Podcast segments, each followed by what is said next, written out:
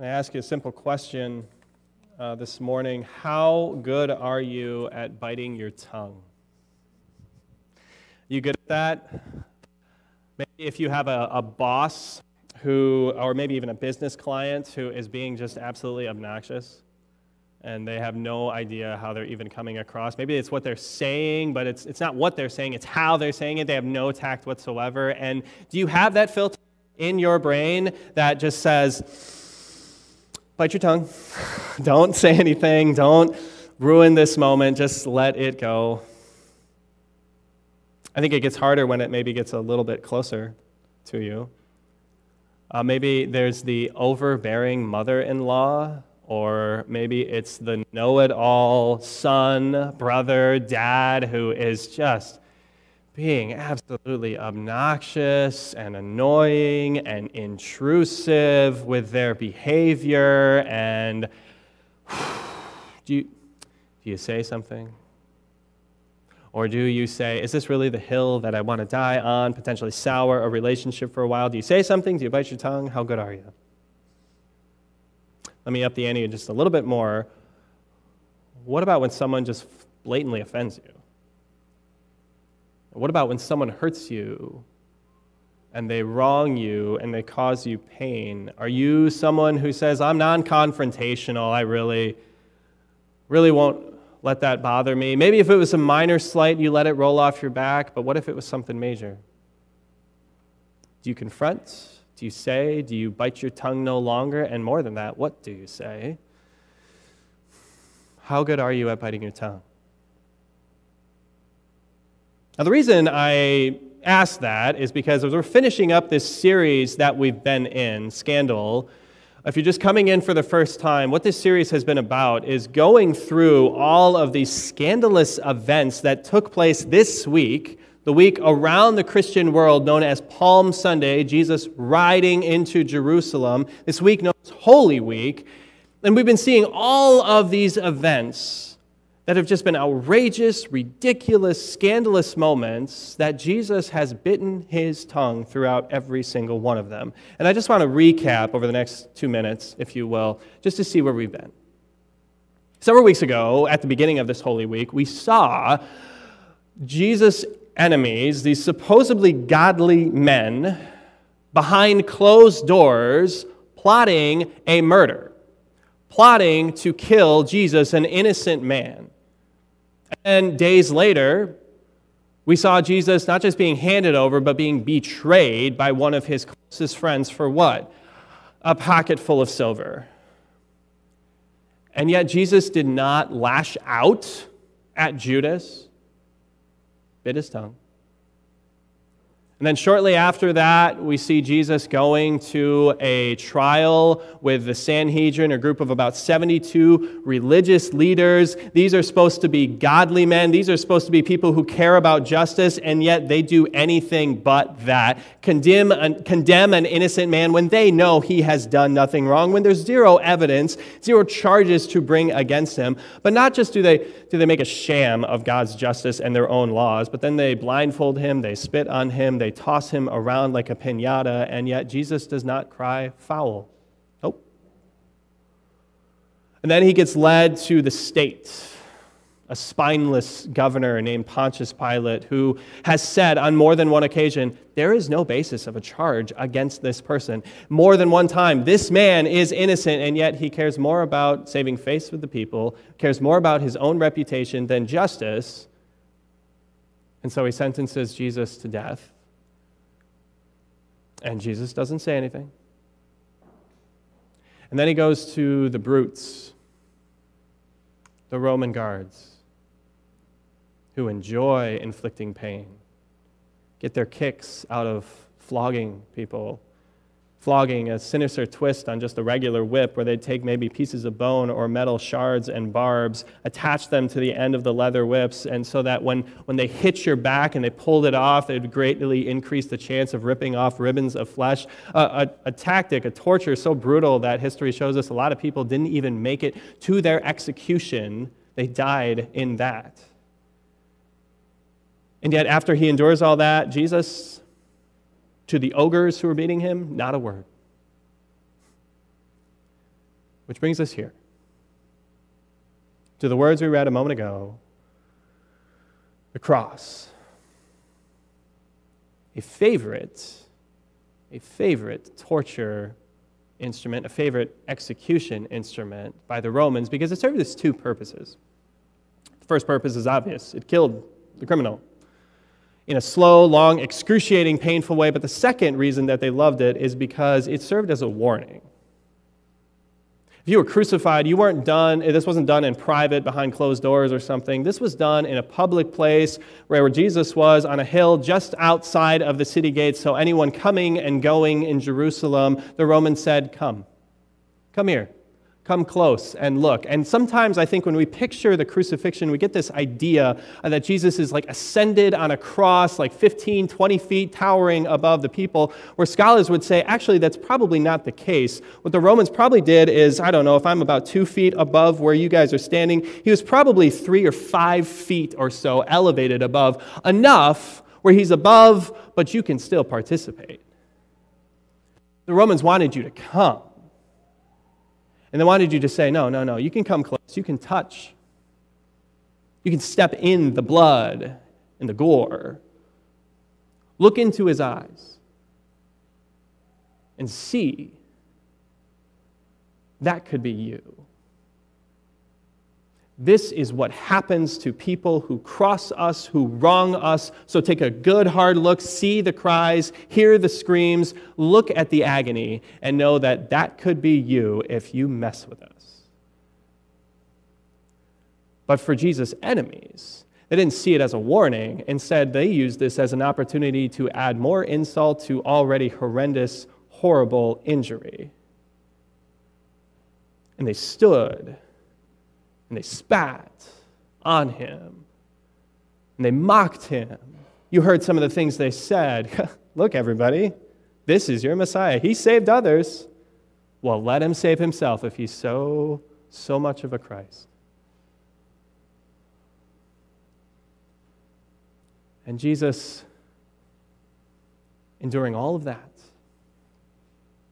everything that we've seen so far, has not said really a word of rebuke to his enemies. And now is about to speak, bite his tongue no longer, speak to them. And I can only imagine what you would expect him to say. Like if, if that was you, if that was anyone, you, you would expect someone who's enduring all that to open their mouth and say, Father,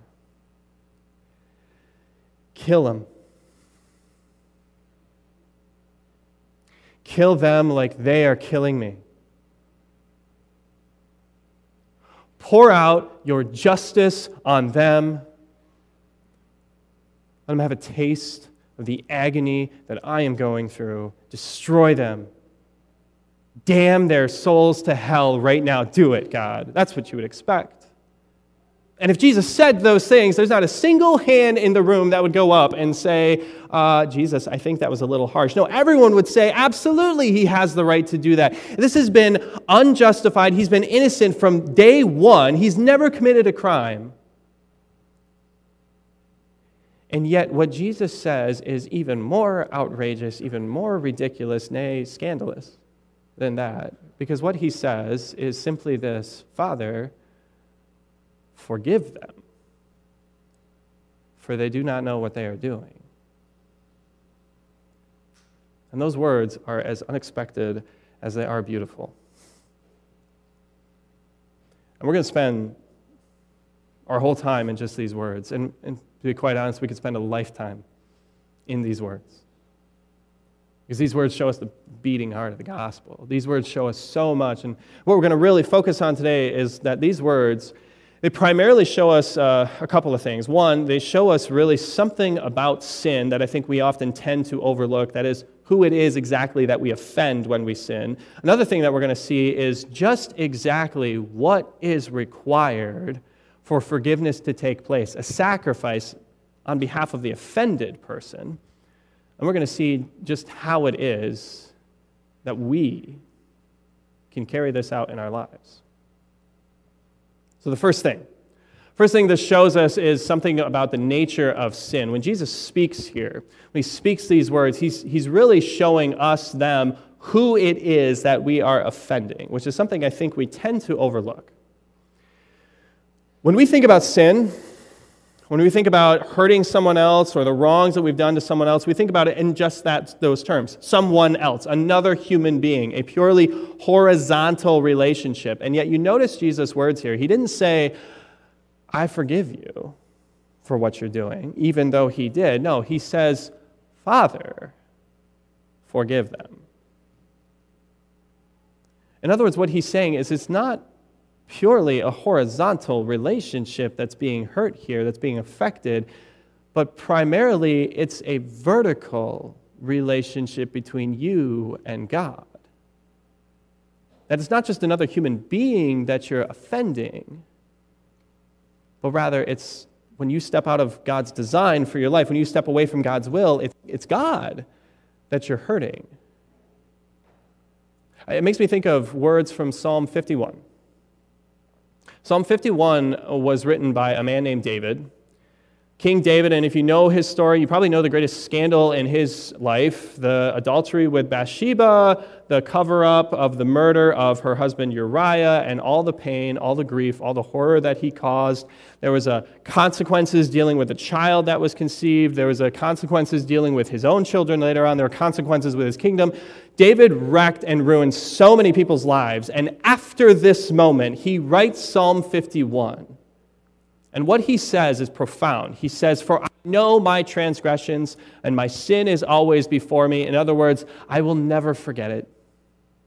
It will always be there. I will never forget what I've done. I will always be reminded of it. And then he says this Against you, you only, have I sinned and done what is evil in your sight. And so many people, when they read that, they think, well, what about Bathsheba? What about Uriah? What about all the other people that you hurt, David? Are you just dismissing that? And no, he's not dismissing it. What he's trying to show is that my offense is not just against them, but the heart that I really broke was God's heart. The person who I'm really accountable to is not another human being, but is a divine holy God. And I think sometimes we grasp this intellectually. I think there's some of you who would say, I'm not learning anything new here. I know that when I sin, I hurt God. But I think we grasp it intellectually. I don't think we grasp it emotionally and spiritually. Because simply put, I think when we visualize our hurt, we visualize it in terms of who was offended, and our, our angst, our emotions ramp up the closer that person is in proximity relationally to us. So, for instance, if we've hurt a total stranger, maybe you think, I didn't even like them, I don't know them, not a big deal. But the closer that person is to you, then it ramps up the emotions and says, I'm devastated. What have I done? I can't believe it. And yet, David writes this beautiful psalm with tons of emotion, and who's he hurting? Who's he visualizing? God. Like it's like he sees Bathsheba, he sees Uriah, he sees maybe his commanders, he sees his people. They all have a grievance against him. And yet, maybe even towering behind them, or maybe even standing in front of all of those people, he sees God.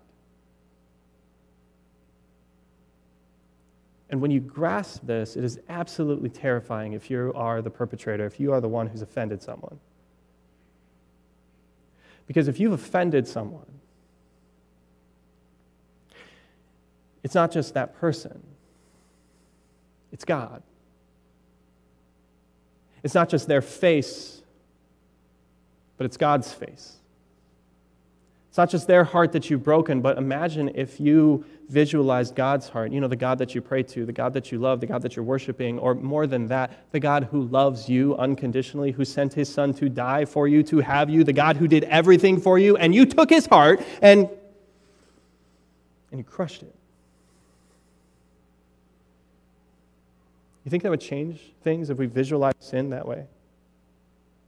Not this, but that. It's terrifying if you're the perpetrator, but if you're the offended, this truth is absolutely comforting. Because what this truth shows you is that sometimes nobody else knows. Sometimes nobody else knows the pain, nobody else knows the suffering, nobody else knows the depth of grief that you have had to go through, but God is standing beside you and says, I know. I know. Because they hurt me. They didn't just hurt you, they offended me. They didn't just cause you pain, they caused me pain. They didn't just inflict grief on you, they broke my heart.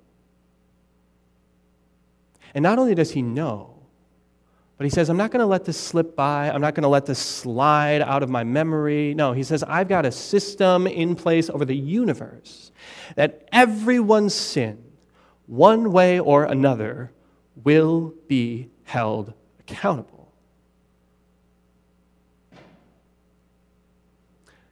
Now, the second thing that these words show us is that if all of that is true, then it shows us the sacrifice that is needed for sin and how the sacrifice is not maybe on who you'd expect, but it's totally on the offended person.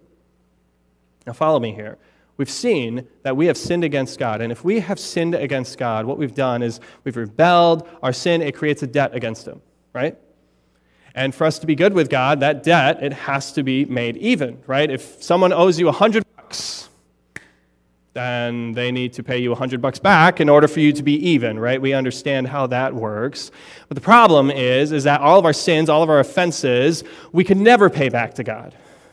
He's a holy God, he's a perfect God, he's a righteous God who expects perfection from us and there's no way we could ever do anything to make up that gap, to make up that debt, and that's a problem because God is loving, but he's also just.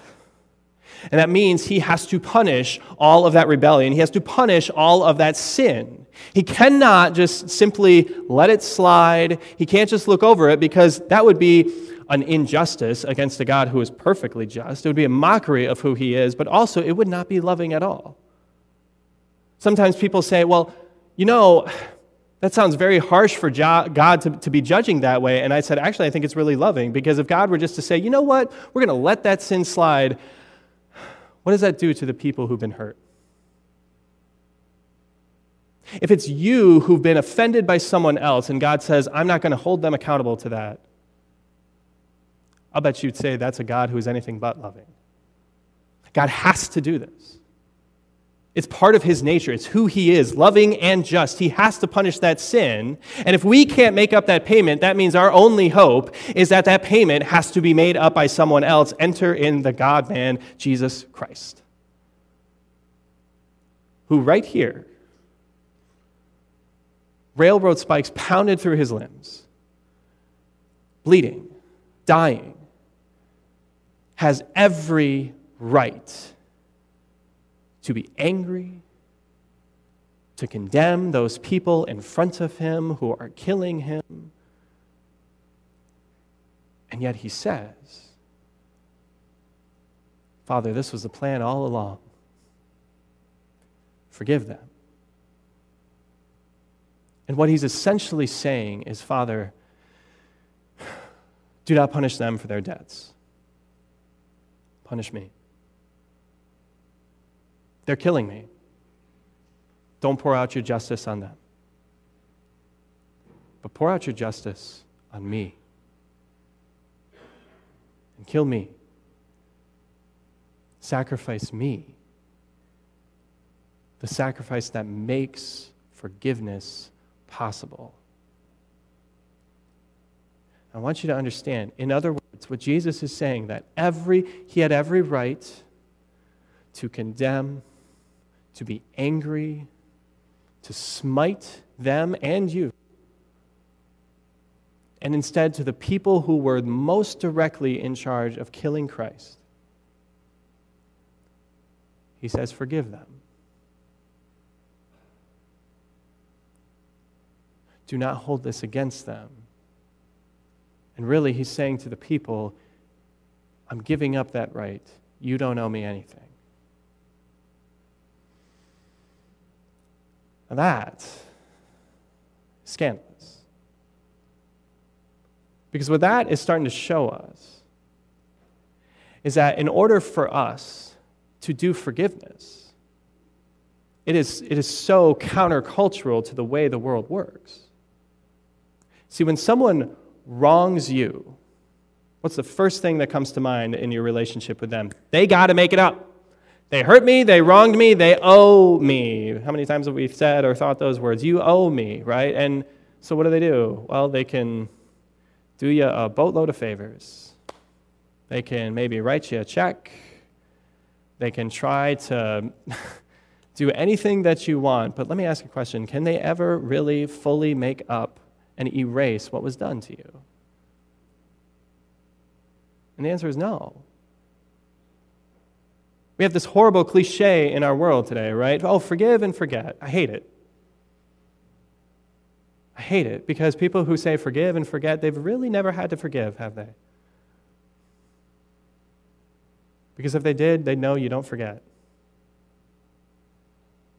The deeper the hurt means the greater the offense, means the longer lasting the memory that sticks with you. And the world would say the offender is on the hook. The offender, the one who hurt you, they're the ones who need to pay. But Jesus flips that worldly thinking on its head like he does again and again and again in his word and says, No, no, no, no, no. You've got it backwards. For forgiveness to take place, it's not the offender who has to sacrifice something, it's you, the offended. You have to give something up. What? Your right to be right. See, when you've been sinned against, when you've been offended, when you've been wronged, everybody, their grandmother and their cousin and their second, everybody would tell you, you have a right to be angry. You have a right to a thousand apologies. You have a right to condemn them in every thought in your mind, to hold on to the bitterness. You have a right to have them owe you. You have that right. But Jesus says, huh? you know what forgiveness does? Is the offended gives up their rights and says to the offender, you don't owe me anything. You hurt me. You wronged me. But I'm not going to demand something from you that you could never give me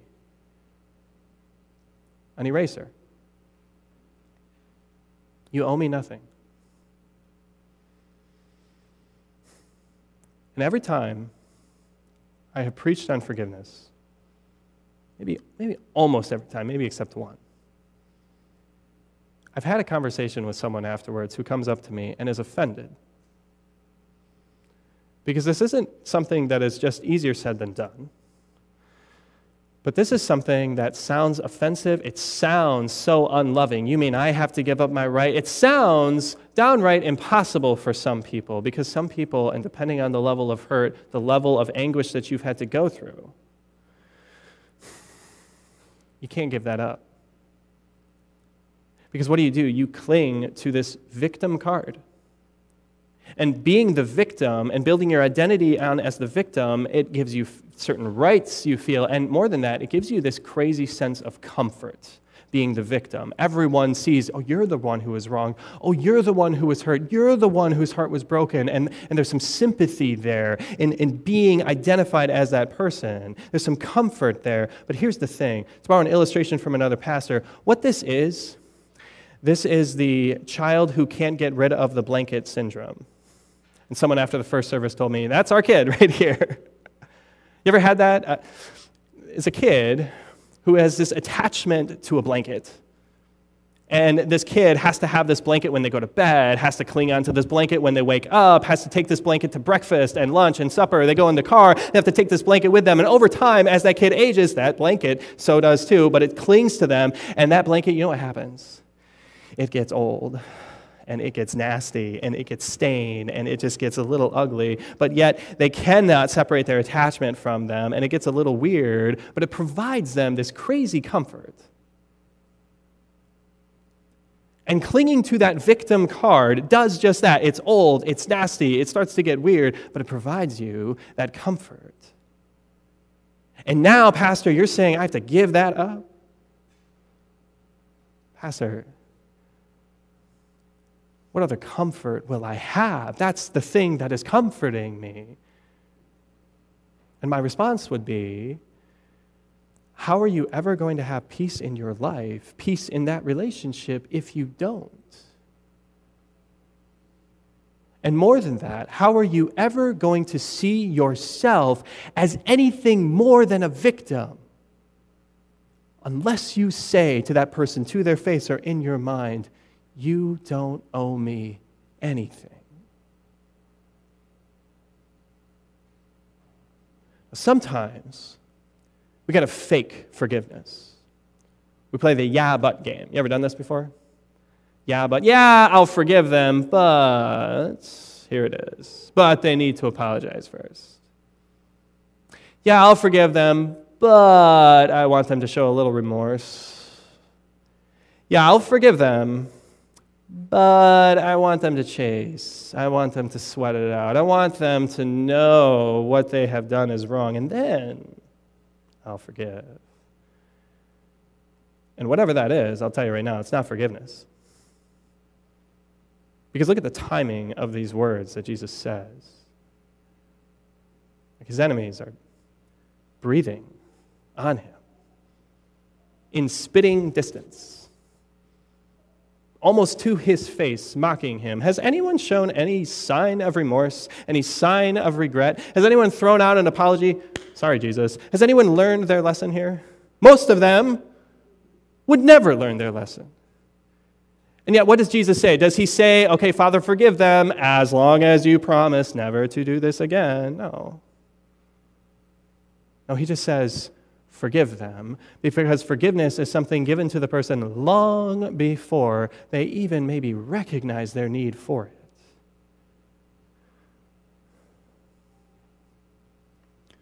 So, with all that being said, who owes you? because I'm almost would say I can guarantee you've been thinking of someone or some people who have hurt you and wronged you. And can you imagine yourself saying to them, You don't owe me? And if you can't, why not? Is it the thought of thinking, well, that just seems way too simple, way too easy? They hurt me, and I'm setting myself up for more hurt. They're just going to be like, I'm, I'm laying myself down as a doormat. They walked all over me, and I'm letting them off the hook, and they're going to walk all over me again. And to that, I would say, just because you forgive someone doesn't mean you won't ever get hurt again you probably will get hurt again. But that also doesn't mean that you can't set up relational boundaries with people to avoid that unnecessary hurt. Or is maybe your thinking that's getting in the way of your forgiveness, well, they don't even recognize what they've done. They don't even know the hurt they've caused. What if they never learned their lesson from this? I can't just let them off the hook. And my response would be maybe they never will learn their lesson, but is that your job? To be their judge? No. That's his job. Your job is to forgive as freely as it's been given to you. And if you and I struggle with that forgiveness, and I know many of us do, maybe before you even think of that person who's offended you, who's wronged you, maybe before you even think of the hurt, what was done to you, maybe what you ought to do is think first and foremost of what you have done to your God. The innumerable sins and offenses you've caused him. The countless heartaches that you've given to him. And we already saw there's no way you could do anything to pay that back. So, how could God overlook it? With one giant sacrifice, the offended God sacrifices what? Everything. His son, whom you offended, who has every right to be angry at you because your sin is the reason he's on the cross. And yet instead, he cries out a plea to his father and says, Father, they don't know what they're doing. They don't always understand how their sin grieves you and breaks your heart, God. They don't always get the lesson. And they will hurt me again, they'll hurt you again, and they'll keep hurting you again. But, Father, they don't deserve it. But isn't this why we call it grace? Forgive them. And in this moment, on the cross, where Jesus died, God completely changed your status. In theological, churchy terms, we go from saying uh, guilty to justified, that is not guilty. Maybe in terms of the sermon today, I'll say you go from a victim of everybody else's offenses and he changes your identity and says, now you are a with Jesus, by Jesus, in Jesus, and only because of Jesus. You are a victor over sin, over death, over the devil. And it was not easy and it cost God everything, but that is why it is the most beautiful and most powerful gift that has ever been given to you, given to humanity, and it's something that you are to give to other people. See, this is the, the beating heart of the gospel, yes. But this is not just something to be looked at and seen and marveled at and say, wow, isn't that so beautiful? This isn't just the thing that makes Christianity tick. This is the thing that makes Christians tick. This is the thing that gives us the fuel to go. Forgiveness right here. Christianity would be nothing without it. And this is what you pray every time you pray the Lord's Prayer. Forgive us our sins as what? as we forgive those who sin against us. Forgiven people, forgive people. And one final thought if there's still a part of you that says it's hard, there's this, this stubbornness in your heart that says, I can't do it, I won't do that, I can't force you to. No one can like, like yell forgiveness into your life. Do it, forgive. No one, no one can do that. But here's what I will say. Do you want to be a victim or do you want to be a victor? Do you want to cling to this card that gives you such an unsatisfactory comfort of always letting everybody know and keep the world reminded of how you were wronged and hurt? Or do you want to build your identity on the freedom that comes from the forgiveness that is won for you? Do you want to build your identity and be freed from, from that other offense and that other person controlling you? And now you are freed because more than being hurt against someone else, you are at peace with God because of Jesus Christ. Which one do you want to build your life on? And whatever answer you say, I'll tell you what the truth is. The truth is, you are forgiven in Jesus Christ. You hurt God, you wronged him. But because of Jesus, he says and looks at you today and says, You don't owe me anything anymore. Now, who has hurt you? And more than that, who's hurt God through you? Go tell them the same thing that Jesus has told you. Amen.